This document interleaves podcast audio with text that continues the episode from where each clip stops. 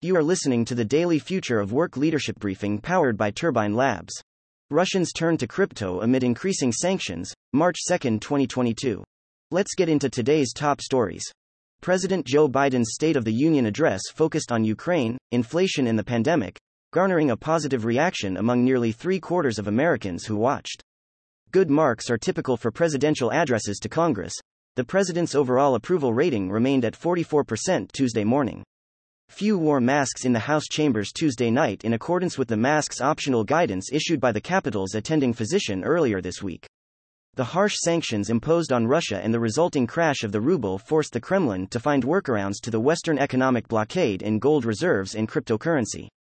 Bitcoin jumped 13% since Monday and other cryptocurrencies moved higher following the ruble's plunge. Analysts believe virtual currencies will gain more traction amid volatility stemming from geopolitical tensions.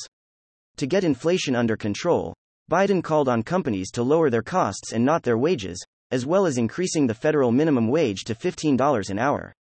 Target said it will raise its minimum wage as high as $24 per hour this year, depending on the local market.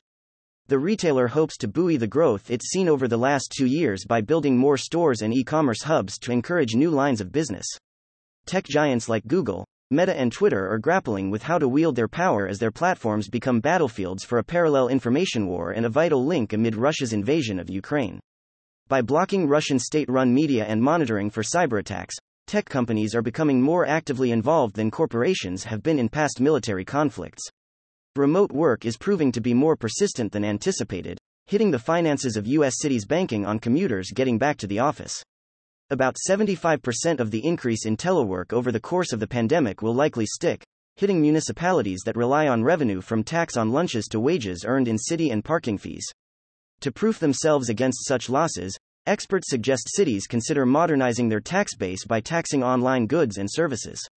Content facts Turbine Labs has tracked 30,144 media articles and blogs and 17,169 social media posts over the last 24 hours. The next Turbine Labs leadership briefing will be delivered on Thursday, March 3rd, at 9:30 a.m. Eastern Time. Questions or feedback? Don't hesitate to reach out to us directly. Hi, I'm Natalie and I curated today's new work leadership briefing powered by Turbine Labs. At Turbine Labs, our AI software reads and identifies significant media at 54,000 times the speed of a human reader, so you can take advantage of the most relevant and impactful information without media fatigue or misinformation. If you enjoyed this daily briefing, I invite you to like, subscribe, and share on social media. To obtain this briefing every day in your email inbox, subscribe by visiting turbinelabs.com and clicking subscribe on our free briefings tab. Thank you for listening.